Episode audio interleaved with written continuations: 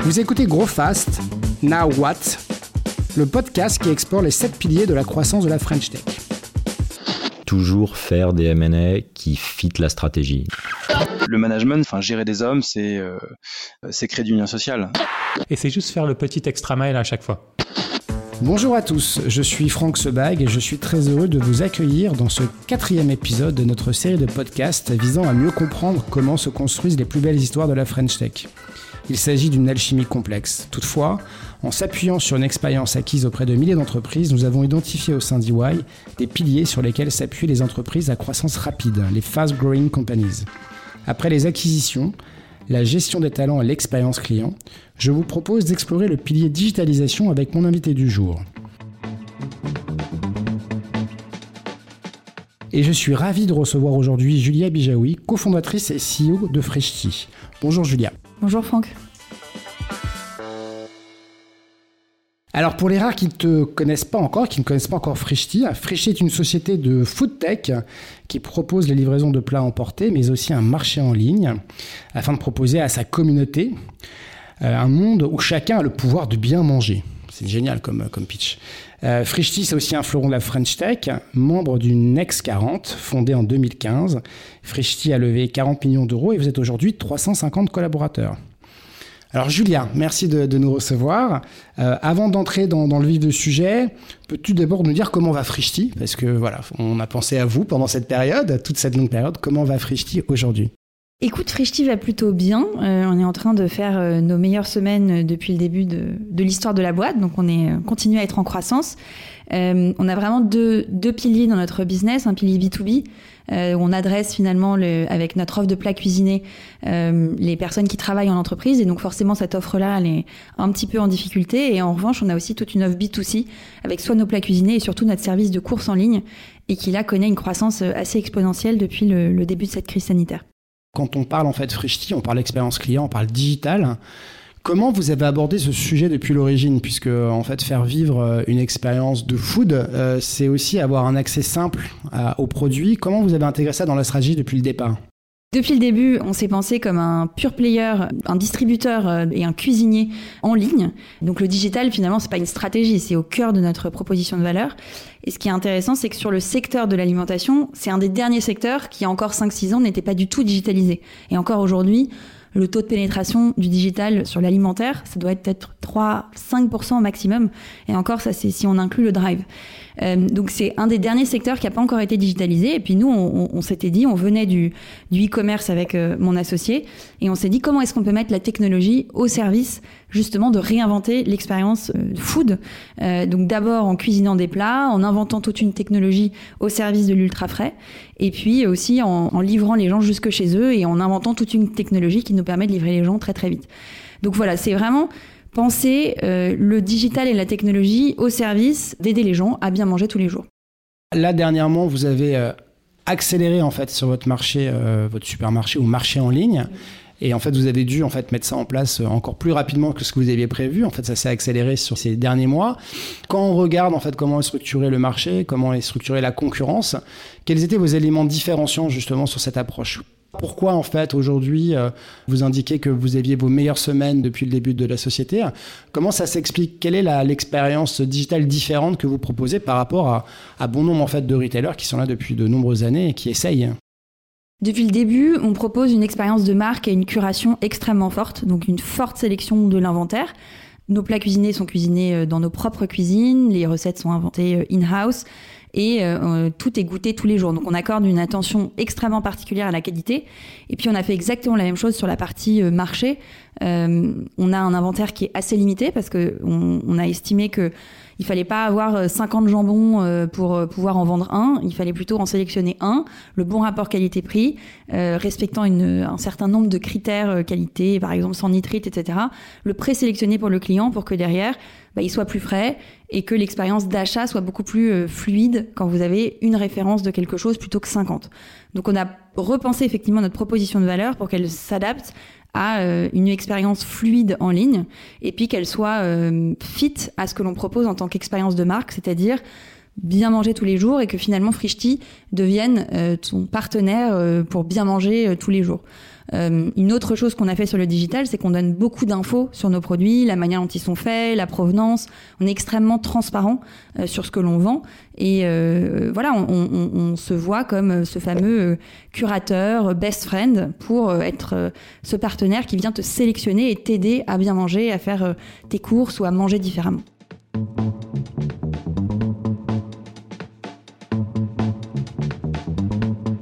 Alors votre communauté, vous les appelez les food lovers. Comment vous euh, vous interagissez justement avec cette communauté? Parce que justement, l'une des différenciations, c'est qu'il y, y, a cette notion, en fait, euh, il y a une adhésion en fait aux valeurs euh, Frishti. Quand on est client Frishti, euh, voilà, du manger bon, du manger frais, ça fait partie des valeurs fortes de l'entreprise. Comment vous entretenez cela en fait avec l'expérience digitale, l'interaction client, la relation client, l'interaction avec la communauté qui est, qui est clé en fait, dans, dans, dans j'imagine, dans votre stratégie. Oui, absolument. Euh, la première chose, c'est qu'on fait pas que du digital. Euh, un des exemples, c'est que par exemple, on, on, appelle tous nos premiers clients après leur première commande pour leur souhaiter la bienvenue, se présenter, les remercier vraiment de de passer cette commande, euh, les, les accueillir dans la communauté Frishti et puis leur demander si tout s'est bien passé. Ça, c'est un des exemples. On, on, va aussi mettre beaucoup de choses euh, dans, on fait du ce qu'on appelle nous du CRM physique. Donc dans les sacs, on va euh, toujours rajouter des petites surprises pour embellir l'expérience. Et puis après, évidemment, il y a beaucoup de choses qui se font sur le digital. Un des exemples, c'est sur les réseaux sociaux. Euh, on est euh, super actif sur LinkedIn, sur Instagram. Sur Instagram, récemment, on a lancé ce qu'on appelle la Frishti Food TV, euh, qui est euh, une... Enfin, ce sont plein de petites vidéos qui vous inspirent au quotidien pour euh, vous montrer que vous êtes capable, finalement, de bien manger en seulement 5 à 10 minutes de cuisine. Vraiment, depuis le début, le pari de Frishti, c'est concilier bon, pratique, abordable. Et donc, voilà, montrer aux gens qui sont pas très loin de, pouvoir bien manger et que plutôt que de se commander euh, une pizza, ils peuvent juste manger frais de saison. Et donc on les inspire, euh, on, va interagir avec eux. Parfois c'est même eux qui vont nous, nous donner les recettes qu'ils veulent voir apparaître. Euh, voilà, donc euh, faire en sorte que le, le, le, social, les réseaux sociaux soient, soient un endroit où on crée cette communauté, où on interagit avec cette communauté. Et ça, ces vidéos d'ailleurs se retrouvent sur le site. Donc voilà, c'est vraiment une expérience de marque 360. On ne va pas euh, segmenter par canal et on essaye de faire vivre le contenu concret euh, et la communauté euh, sur tous les supports, que ce soit le site ou les réseaux. Dans les tendances de fond, euh, au-delà de l'accélération qu'il y a eu euh, suite en fait aux différents confinements. Est-ce qu'il y, y, a une vraie aspiration euh, de votre communauté à, à, manger toujours toujours mieux, toujours plus en fait, à savoir vous utilisez aussi pour le, le petit déj, faire les courses, avoir une expérience client qui est complète? Oui, complètement. Depuis le début, le pari de Frischti, c'est de répondre à une mission simple qui est d'aider les gens à bien manger tous les jours. Et c'est pour ça qu'on s'est assez tôt dans la vie de l'entreprise diversifié, euh, parce qu'on a eu envie en fait de suivre notre client. D'abord, on a créé les plats cuisinés en pensant que ça allait cartonner le soir. En fait, il s'est trouvé que ça cartonner le midi et pas du tout le soir chez les gens. Alors c'est un petit peu utilisé, mais et puis au bout de trois ans, on s'est dit bah on a construit un réseau de producteurs qui nous fournit des super produits.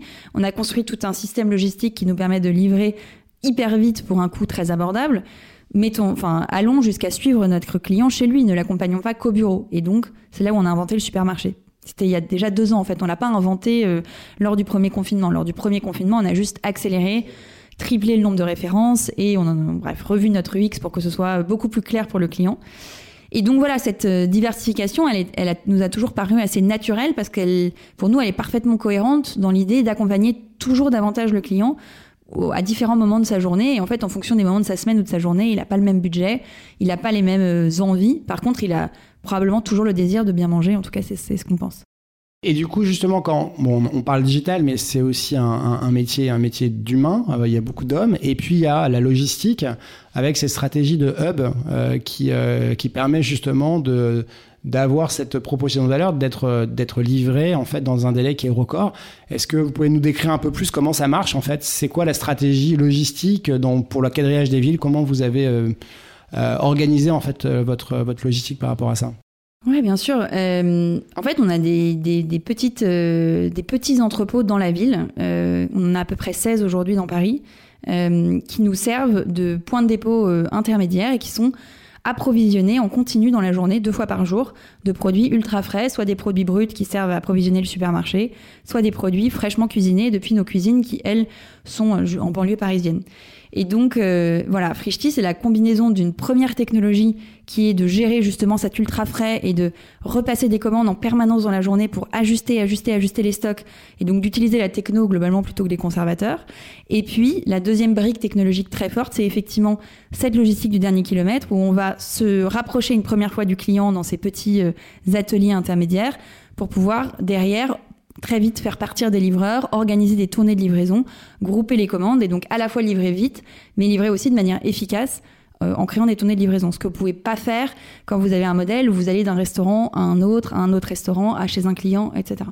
C'est la grande force de centraliser euh, effectivement les stocks euh, à certains endroits et finalement les modèles de plateformes concurrentes aujourd'hui s'en rapprochent avec tout ce qu'on appelle les dark kitchen, les dark stores ça se rapproche finalement de, de, cette, de ce modèle logistique qui est le plus vertueux, c'est une évidence. Et du coup, là, ce modèle-là vous oblige à avancer en fait de manière raisonnée. C'est aujourd'hui, en fait, euh, il, y a, il, y a, certaines offres qu'on peut avoir partout en France, d'autres qui arrivent au fur et à mesure. Est-ce que vous pouvez nous rappeler en fait justement euh, quelle est la stratégie en France déjà en fait par ville euh, Et puis on parlera peut-être un peu après de l'international? Alors aujourd'hui, effectivement, on est présent que à Paris en Ile-de-France.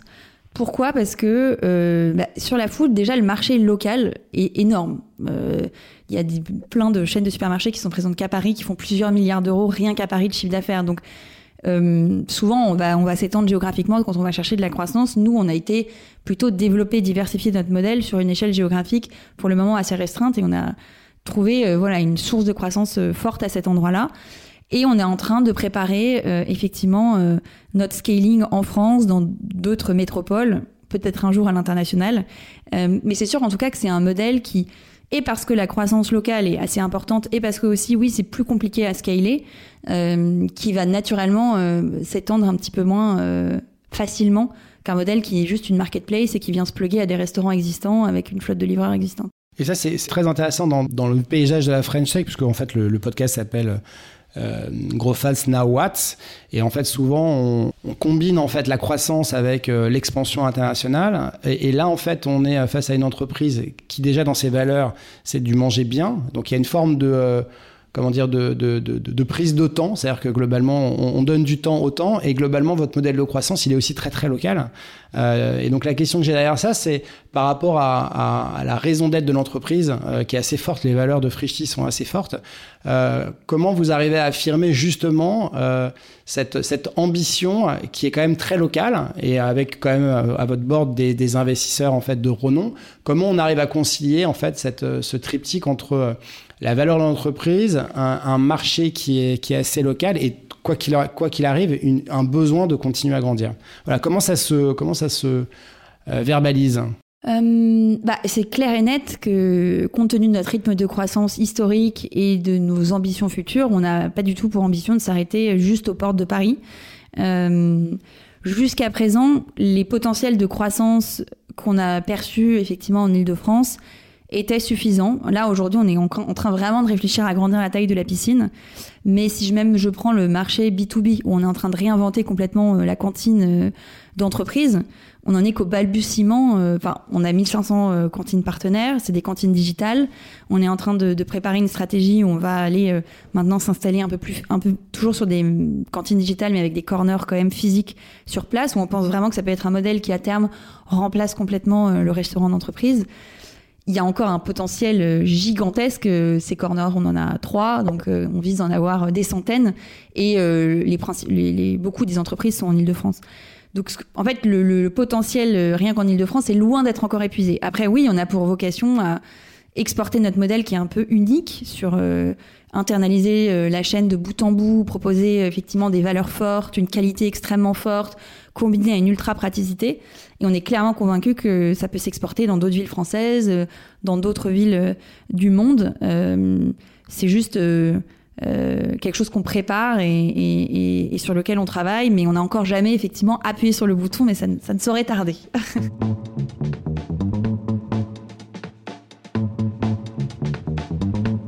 Et justement, en fait, si on, là, on est dans, dans un moment de partage avec, euh, avec les gens qui nous écoutent, pour toi, les principales erreurs que tu as faites ou les tips que tu donnerais à des, à des entrepreneurs qui sont en train de se lancer sur des marchés, en fait. Là, vous avez lancé en même temps du B2B, du B2C, donc euh, vous avez en fait euh, un panel assez large en fait de ce qu'on peut faire. Est-ce qu'il y a des choses où tu te dis, euh, bah, typiquement, euh, si c'était à refaire, en fait, euh, j'aurais pas fait comme ça? Souvent, on parle en fait des, problématiques bah, de, budget marketing, de campagne de pub, genre de choses. C'est quoi votre retour par rapport à ça? Est-ce qu'il y a certaines choses où, vous dites non, mais finalement on aurait mieux fait d'agir, euh, de mettre plus euh, d'argent sur les euh, sur les réseaux sociaux versus une campagne en fait un peu dans le dans le métro ou voilà comment comment vous avez perçu, comment vous avez testé et quel quel retour vous en avez aujourd'hui? Je peux te répondre sur le marketing, mais la première chose qui me vient, en tout cas, c'est sur sur cette notion de bias for action. Moi, si j'avais un conseil vraiment à donner, c'est d'être toujours orienté vers l'action plutôt que vers l'intellectualisation profonde de ce qu'on est en train de faire. nous, c'est quelque chose qu'on a beaucoup fait au début de Frishti, c'est-à-dire que Frishti, on l'a lancé en deux mois, hein. alors qu'on aurait pu se dire, il faut une cuisine, il faut un chef, il faut des livreurs, il faut un site internet pour vendre, il faut des belles photos, enfin, il y avait vraiment beaucoup de choses à faire, et pourtant on l'a lancé en deux mois. Et on a toujours tout de suite choisi d'aller se confronter à nos clients pour finir de construire le produit avec eux en les écoutant, euh, que euh, voilà d'imaginer ce projet pendant deux ans dans une chambre blanche et puis ensuite de se lancer et de faire le grand reveal et puis bah, peut-être que tu te rends compte que t'as pas de product market fit. Donc ça, c'est le plus grand conseil. Et après, je trouve que c'est une philosophie qu'on a récemment retrouvée avec la crise euh, du coronavirus, parce qu'on s'est réinventé, on s'est, on s'est remobilisé, et puis on a redécouvert justement cette espèce d'adrénaline que de que, que de, d'inventer vite. Et ouais, exactement. Et c'est peut-être quelque chose qu'on a un peu plus oublié au milieu euh, du chemin. Euh, quand tu grandis, tu as tendance à vouloir beaucoup structurer, beaucoup processer, ce qui évidemment est très vertueux. Mais ça, il faut pas aller trop loin parce que du coup, sinon tu perds en tu perds en voilà en, compétences, agilité et savoir te, réinventer, écouter tes clients et, et, être complètement apolitique sur ce que tu sors. Parce que évidemment, plus tu travailles un truc, plus tu vas essayer de, faire en sorte que ça marche et plus tu vas peut-être te voiler aussi la face sur le fait que ça marche pas. Donc ouais, voilà, test and learn, bias for action, ça c'est vraiment quelque chose euh, qui me paraît être une valeur euh, centrale.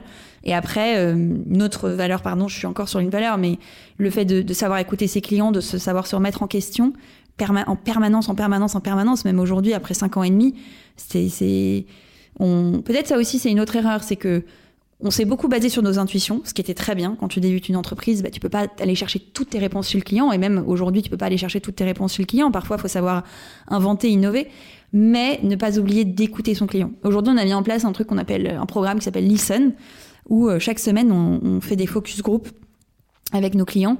Euh, qu'est-ce qu'on a On a un peu redécouvert ça il y a 18 mois. Mais qu'est-ce qu'on a appris de trucs, quoi Alors qu'on était en train de faire des paris compliqués sur nos tableaux blancs et toutes les réponses étaient, étaient, euh, étaient sous nos yeux et avec des clients qui mouraient d'envie de nous les donner. Donc ne jamais oublier ça non plus. 2021, comment vous l'envisagez Parce que finalement, bon, 2020, je pense que je crois que le, Times est en train de a sorti son, son sa une pour dire la pire année euh, qu'on a jamais tous connue. Bon, je pense qu'il faut oublier 2020. 2021, c'est quoi la, la, la, perspective pour vous en fait, euh, Frishti 2021 Est-ce que voilà, comment vous accélérez? C'est quoi les grands projets? Bah, comme tu l'as très bien dit tout à l'heure, en fait, le coronavirus, euh, c'est un accélérateur de tendance. C'est un accélérateur de digitalisation.